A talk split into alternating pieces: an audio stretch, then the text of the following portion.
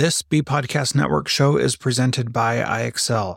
Loved and trusted by more than 1 million teachers, IXL enhances your teaching and takes work off your plate so you can make an even bigger impact on your students.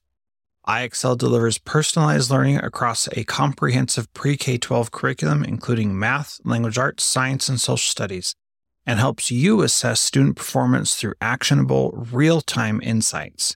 Strengthen daily instruction, close knowledge gaps quickly, and set every student up for success. Want to bring IXL to your school? Learn more at IXL.com/BE. That's IXL.com/BE.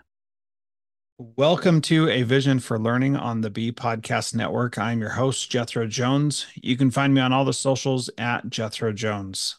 I'm very excited to have on the podcast today Nick Potkalitsky, who is the writer of the Substack that is called Educating AI. You can find links to that in the show notes at avisionforlearning.com. He's an AI literacy consultant, a language arts teacher, academic researcher in AI linguistics, rhetoric, and instruction. And he's worked in both public and private settings with students from middle school to graduate school. And he's got a wealth of knowledge about these various institutional spaces and student social, emotional, and academic development across this age range as it relates to developing responsive AI systems. So, definitely a very interesting conversation. Nick, welcome to A Vision for Learning. So great to have you here. Thanks, Jethro. So what is the most valuable thing people are going to get from our conversation today? I think taking the next steps into this AI space that we're creating for students is going to be forged by building greater trust with our students, making our AI practices more transparent, and working alongside them to show them that this is a useful tool, but it will never replace their own thinking. Oh, so good. I'll totally second that. And I think the thing that people should really hang on for is where we start talking about the criteria that we can use to evaluate the use of AI tools and whether or not it's going to be an effective and worthwhile thing for them to do. So on this show, A Vision for Learning, we talk about the future of education, what it's going to look like. We've been talking a lot about the Apple Vision Pro because that's what has been released recently. But I'm excited today to talk all about AI and how it works. And I look forward to you hearing this conversation. And we'll get to that conversation with Nick in just a moment. Want to know one of my biggest frustrations with EdTech? Having too many tools and not enough time to use them right. They require too much training, and it takes too much effort to implement it effectively. That's why it makes such a difference that IXL can do the job of dozens of individual tools, so that I have everything I need for instruction and assessment in one place. IXL is research proven to accelerate achievement. Studies across 45 states show that IXL schools outperform non-IXL schools on state assessments, and independent research from Johns Hopkins University verifies that IXL meets ESSA Tier 1 standards. With those results combined with IXL's teacher-friendly reputation, what more could you ask for? I'm sure you want to increase achievement for all students. Find out how IXL can help. Visit IXL.com/BE for a demo. That's IXL.com/BE. Nick, I think a good place to start out is talking about the idea of plagiarism. It's still something that people are worried about and are still feeling stress about and feeling like that's the thing we need to worry about with AI. And I think it is really down at the bottom of the barrel of things that we actually need to worry about. It, to me right now, plagiarism is no different than plagiarism has always been, except that it's a lot easier. And that's the only difference. Kids are still going to be motivated to do it. Kids are still going to want to do it to get out of hard work. That's all the issue. Where are you coming down on the idea of AI and plagiarism right now? Well, Jethro, I think we have to, throughout this sort of crisis as it's been built up to be, we have to maintain the human connection with our students. That has to be held up as priority number one. that's the criteria that we have to measure any sort of intervention against. So I must admit, once the AI-generated papers started rolling in last spring, was definitely tempted to resort to AI detectors. But after quickly doing research, I realized just how inefficient and ineffective they were. In particular, was impressed by a post by Alberto Romero late in the summer of 2020, when he was talking about how these detectors introduced sort of a surveillance culture into our classrooms. And that's where that was a tipping point for me when I decided that I had to really change the way that I was teaching. I had to start to think about if I was going to continue to lean into long-form essays as an English teacher, then I had to start to structure them differently. I had to collect them more incrementally. I had to open up the essays to more AI-integrated processes and make that part of the workflow, because we have to adapt to the conditions on the ground, I think, as opposed to just holding on to the mythical past. So yeah, I like the way that you have framed it as a leveling, that it's all plagiarism. We need to just start with those conversations as opposed to statistical printouts, which if you go down that road, you'll very quickly, your students will have their own statistical printouts to show you that what they're doing isn't AI generated. Yeah. So it's just you go into that Cold War mentality, and then inevitably nobody's learning. There's no trust, and there's no enthusiasm in the classroom. And you get to the point where you're just wondering, what are we doing here? It's definitely not education. So that's where I'm at. So Nick, tell me about your idea of how you're changing your teaching as you're focused on integrating AI more now. What does that look like? There's the idea that you don't have students take home and write essays solely at home. And that would be like an obvious, easy first response. But what else does that look like where you're actually integrating AI work into your kids' work? That's a great question, and for me, it's there's a long answer to it, because as of right now, we realistically don't have a lot of evidence as to the impact of fully rolling out AI processes into, in my case, like a writing curriculum. So one of the things that I'm interested in is, as we go into these more hybrid kind of spaces, what's really the impact on like basic core writing and communicative literacies? That's my core research question right now. So we're entering into sort of an experimental space. I'm hesitant to go all in the sense of having a fully integrated AI classroom. I know that some teachers are doing that, and I'm glad that they are doing it because I'm learning from their experiences, but I'm running sort of two parallel tracks within my class where there are times where we are still just working in a very traditional way, just generating ideas without using AI tools, ex nihilo, for instance, just coming up with those ideas from scratch. And I think post-pandemic kids really need that, because like throughout the pandemic, they had so many assistive tools that were bumping them in terms of, here, do this next thing, particularly those 2 years when they were mostly on screens. So I'm finding that we have to like find ways within the curriculum to create those ex nihilo skills. At the same time, though. And Nick, the other part of that is that all these kids who were in middle school or beginning high school when the pandemic hit, I guess middle school and lower now, because it's already 2024, time flies. But we basically told these kids that everything was made up and that school didn't really matter because we canceled it so fast across the whole country. And so now they're like, does this really matter? Do I really need to do my own thinking here or not? Because if something happens, I know you can just freeze my grades and wipe away everything, and we don't have to take tests this 1 year. And like, we sent a very strong message to them that we can just cancel school at the drop of a hat. And a lot of people don't hear me say that, but that's the reality of what we did. Yeah, I think you're absolutely right. And we're continuing to see the effects of it in terms of enthusiasm and engagement. It's almost as if my students are just waiting for the other shoe to drop. The next thing that's going to cancel it. Yeah, fascinating.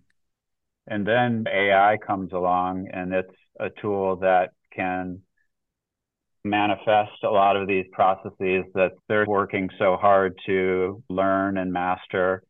And I can imagine they're just wondering, so where are they in the middle of this agon between not necessarily having the stamina to do things from scratch and then having technologies that can do them effortlessly. And we're walking a tightrope in the classrooms right now. And I see in school spaces, you know, one method is to ignore these AI tools and just kind of just lean into the hard work, the struggle, make everything as hard as possible. Every brainstorming has to be just pulling up all of the ideas from yourself. And our kids are really struggling with that kind of work. And so I'm trying to meet them. I'm trying to meet them in maybe 20% of the time with some AI responsive lessons. So to make it a little bit more concrete. So we're working on an essay on Wes Moore's great book, The Other Wes Moore, and it's an 8th or 9th grade classic, so a YA version of a longer piece that he did. So he's now governor of Maryland, and just a tremendous story of never giving up. And so we're going into kind of some thematic questions, and like we've already done what I was talking about is like the one track where we've done some brainstorming ex nihilo with a different essay. But so now we've dipped our toe into AI a little bit, and they have access to some models, and I've laid the groundwork through parent permissions to get them that access. And I've given them some very carefully structured prompts, and they've accessed some potential outlines. And I've also had them use some brainstorming to create some thesis formula. So the idea is to use AI more Socratically. And I got the idea from Conmigo, which is a commercial product out there that Khan Academy has put out and is rolling out in a number of schools. And what's distinctive about their product is that it doesn't just like dump answers like most AI models, it will ask more questions. So I've created prompts for my students that will not dump out, here's the thesis, but it says, here's like a formula that you have to then populate with your own ideas. So we're doing all of that like on the front end of writing, and then we shift to a more of a concentrated human space where they're going to be doing the writing and drafting. And then we'll come back after we have the drafting, and we'll get some commentary from AI. I have this theory about AI that it's really only effective at the beginning and at the end of the writing phase. Like you have to, particularly at the end, you have to fill up the AI bucket for it to start to do anything interesting. And I'm hoping, like I'm working with 9th graders now, so the AI literacy is just beginning, but I'm hoping as I work with students that are older, we can start to get a little bit more sophisticated in the sense of, I would love to show them how you can enter in information at a very low level and get a certain kind of response. But if you really want AI to help you write something super specific, then it's a much more like involved process. And what actually is revealed is like there's a lot of specific kind of writing that takes place between you and the model. And I'm thinking like down the line, like what is writing instruction going to look like? Like a lot of people are fearful that okay, AI is going to outmode English as a subject or writing as a discipline. In my conversations with folks, I'm like, no, it's just writing's changing. We're just going to be learning how to write more functionally and operationally. Yeah, Nick, I think that's really valuable and very clear that how we write is changing. One of the things that I've seen and the way that I describe this is that it's easy to get AI to do anything, but it's really hard to get it to do one thing specifically. And so it's actually not easier for me to write with AI. It's actually easier to write without AI because I already know how I write and I already have the skills. And I think that this is a very interesting challenge because especially as you're talking about these kids who were in school during the pandemic and probably did not have a ton of writing opportunities and an opportunity to develop that writing, they don't have a voice. And so when they ask the AI to write it, then it's a really big deal because it produces something better than what they could write as far as they can tell. When I ask the AI to write something, it is never as good as what I could write myself, at least in my opinion, right? And so I think I wouldn't use that word. I wouldn't write it that way, et cetera. And so we need to change our perspective about how we are writing things and be aware that is changing. And I think that piece is the part that's really hard for teachers to grasp and appreciate because there's this nostalgic way that we used to do it. And then there's this new way that's scary and we don't understand it. And nobody really understands how these transformers work so that it actually produces the text. Even the people who are creating the algorithms to make it work, they don't even understand exactly how it's working. And that part is scary for everybody. I totally get that. So I like what you're saying about how you're going through that process, how the AI is only helpful in the beginning and in the end. Can you talk a little bit about your writing and how much you use it? And if it is something that is helping you or hindering you as you're writing your Substack posts that are so good and detail-oriented, what's your experience with your own personal writing as opposed to your teaching writing to your students? Yeah, this is a great question. So AI has changed the way I write because I do use it as a finishing agent. And using it as a finishing agent has freed me up to just write torrents of text. I used to be a highly critical writer. And what I mean by critical is like critiquing ideas as I was writing them and worrying about, okay, how is this going to look at the end product? And that kind of would plant sort of a seed of doubt in me about ultimate purpose and about how it was going to land with audience. And I'm not saying that AI is ultimately doing all that finishing for me, but for some reason, kind of me synergizing with AI has lifted a little bit of that worry and those concerns in tow with I've done a PhD and I've grappled with my own writing demons now for 20 years. So, I mean, like me compared to how anxious of a writer I was in undergrad compared to how I am now, I've just gotten a little bit quicker each year and a little bit less critical. But now, like with AI in tow, it's like something's just happened with me.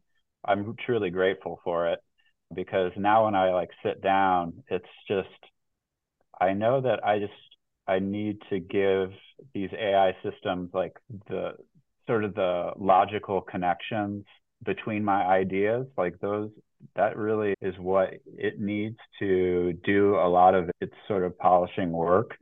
And so I just go in there and I'm like, I have these connections of the ideas, like the ideas were always there for me. I'm just like, slamming the ideas out, right? And I'm not worrying so much about the articulation.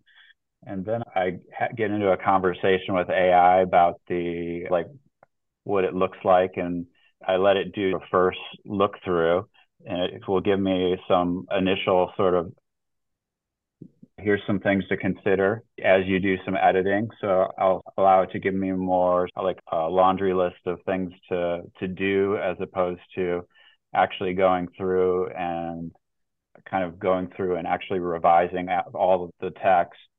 And then with those directives in hand, usually I'll get to a place where it's almost polished. I don't know. I've just become much more efficient and freer as a writer. And I've been with doing the Substack now once a week. I'm just in like maximum performance zone as a writer, where it's like I'm just feeding off the audience, and I'm like nestled into like this like amazing group of writers right now on Substack, like Alejandro and Nat and Michael Woodenberg. Like these, we're a small ecosphere in terms of the AI community on there. And we're just chopping up ideas and doing guest posts and helping lift each other. And it's like social media before social media. I know exactly what you're talking about. So let me ask you this question. As you've been using AI for your own work, your own writing, how has that helped you relate to and help students see where the AI is beneficial or not for what they're doing? With me and my students, it's brought us down on the same kind of playing field in terms of we're all experimenters in this new field of textual generation. Whereas early on in January, when I was very fearful of AI and was trying to keep it out of the classroom, and I'm talking about January of 2023, like that, to go back to my earlier point about trust, there's fear and suspicion in the classroom. Now, we're in co-pilot mode, where I'm learning from their use as much as they're learning from my experiments up on the board. So it's a much more collaborative energy, collaborative atmosphere. And I think and this is something that I encourage teachers that I encounter, is to have a culture of transparency around use. If you as a teacher, if you're using it to generate any classroom materials, I think it's a good thing to be forthright with students that you have leaned into AI to generate those materials. We get into sort of a weird space in K through 12, where you have some teachers who are prohibiting student use of AI and yet using it to make their tests, Don't get me started on that hypocrisy. That drives me nuts. Oh my goodness. I want to share real quick how I'm using AI, because I think that it's quite different than you in my own writing. Yeah. Because what I do is I basically will say, here's the idea that I have, or here's something that I've already written. How else would you say this? Or would you have a different idea for an analogy or something like that? And then I don't ever copy and paste it, although I have in the past. Mm-hmm. But every time I copied and pasted it, I just never felt like it was any good or that it was worthwhile. I'm in a doctoral program right now, and the temptation is certainly there, especially on certain assignments, to just have it do it, because the assignment is basically pointless and like it doesn't really matter. And on those situations, I definitely want to use AI, because when the assignment is pointless, then it's really difficult to give it time and attention. And so if the assignment, what I'm doing in those situations where there's an assignment is I'm trying my hardest to figure out what the real purpose of the assignment is and how I can make it worthwhile for me in a different way that matters. So that's one thing. The other part of that is that when I do copy and paste it, with one exception, which is I use an app called Audio Pen, audiopen.ai. Okay. And what this tool does is it will take you speaking, which is something that I'm very comfortable with doing, right? And it will take your speaking and turn that rambling, incoherent thought into something that is clear. Huh. That app, because of how I've set it up, has done the best job of taking my rambling, incoherent thoughts and turning them into something that is publishable. in writing. And so that has been the biggest use case for me, is being able to speak what I want to speak and then having the AI turn it into text that is readable. And then I typically clean that up a bit and have it be a little bit better. But that tool specifically has been the best one that I've used so far. And it works really well for me, even better than having an audio conversation with ChatGPT, which I am really amazed at how good that is also. Yeah. No, I've seen people have Audio Pen in their workflows, and I've just never been able to. I'm just more of a type and think kind of person, but I can see audio is probably something that you would gravitate to. But yeah, I find the only time that I really copy and paste is like when I have a particularly gnarly sentence where I have 3 or 4 ideas blocking out, and there's just like a verb that's really giving me some like issue, and I just need some help. I've had this problem historically throughout my writing career where it's just, I hit sort of a block in my thinking, like, how can I unwork this? And when I was writing my dissertation, those sort of blocks would halt my writing process sometimes for 5-6 minutes. And now with sort of an AI tool, I can get a couple different options to play around with pretty quickly. Yeah, but mostly I like how I mostly work with ChatGPT version 4, which has been acting really quite strange the past couple of weeks. But so let's stop there for a second, because this is something else that is so fascinating, is that it has been acting strange and it's been doing bizarre things, and we don't really understand why it's doing that.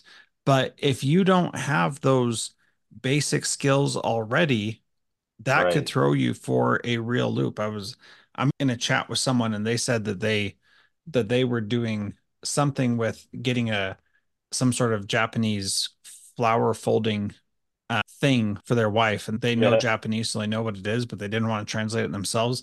They put it into ChatGPT, and it translated into a story about somebody killing someone else instead of teaching you how to fold this flower correctly. And what's so fascinating is that this goes back to that whole literacy piece, that if you don't know what you're doing already, then you could really be in a lot of trouble with it. And that's really what learning is all about, right? That we want to teach people to know how to do the things that we're doing. And in one of your Substacks, I don't remember which one, you linked something from AI for Education.io that talked about there was a flow chart, and one of the things said, if you're skipping the learning, you're doing it wrong. Consider using AI in a different way. And like that piece is just so important. We shouldn't be skipping the learning. Any thoughts on that, on the skipping the learning part? Yeah, the absolute worst outcome of this whole situation is that it becomes a prosthesis for learning, that we have a whole generation of students that somehow,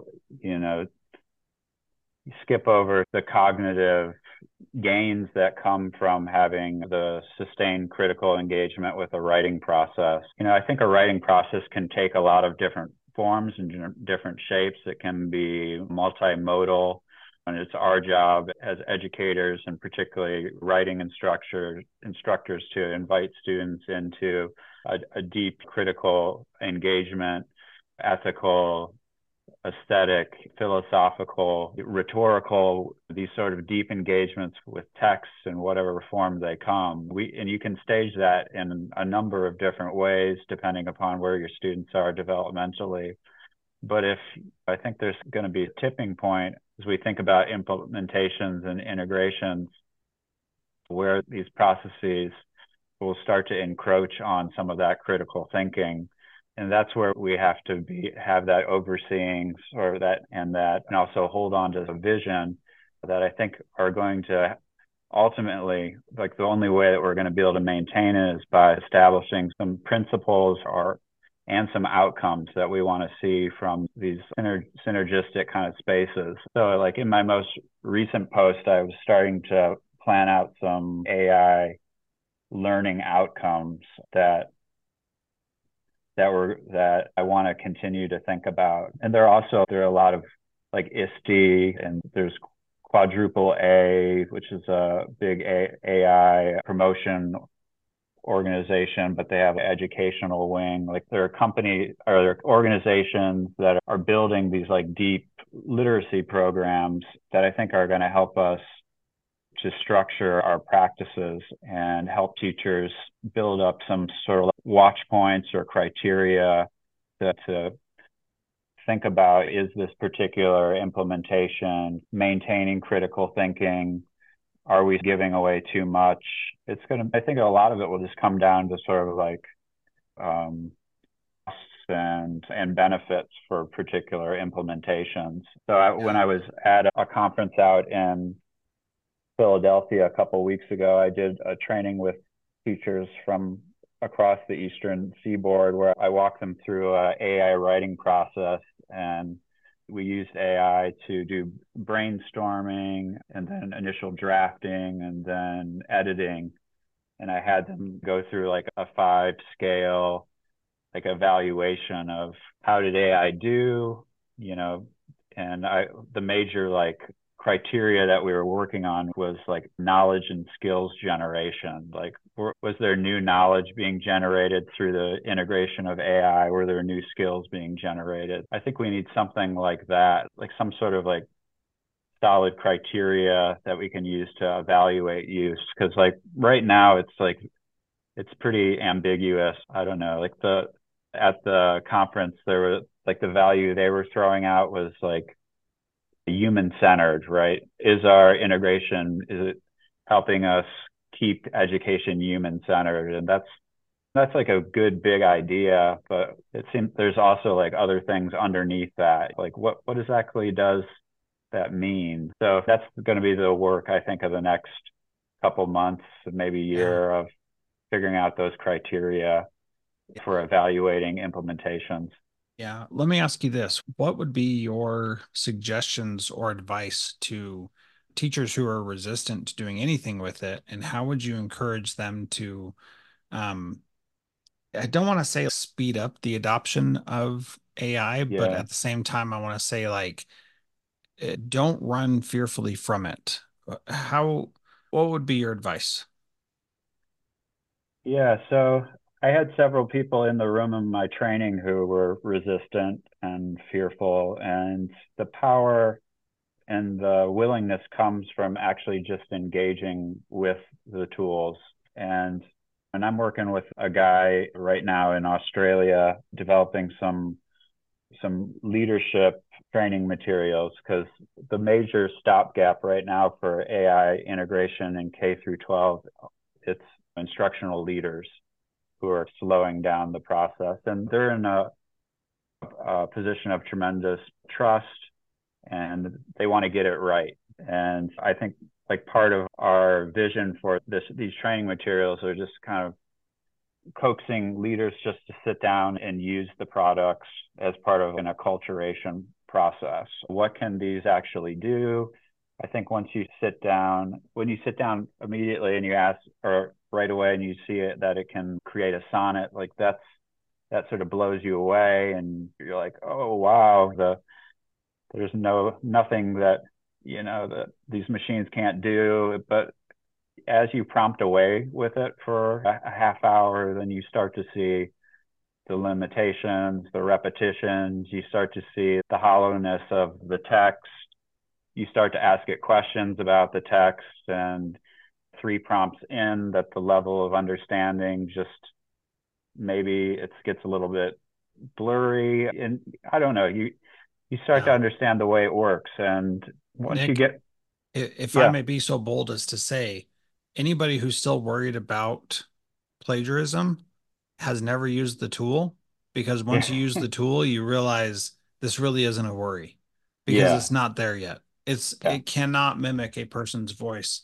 that well. And you can tell.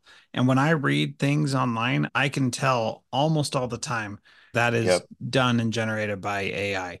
There are little keywords and phrases that are like, okay, that a real person doesn't write that way.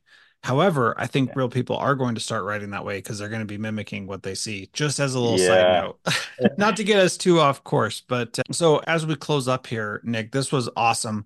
In the show notes, if it's okay with you, you put a great outline of your process of how you've gone through learning about this and a few different links to yours and other Substacks that were just really powerful. I'm going to leave those in the show notes so that people can check that out. We didn't have a chance to go into all those things, but I thought they were really good and really interesting. And so I want people to be able to check those out.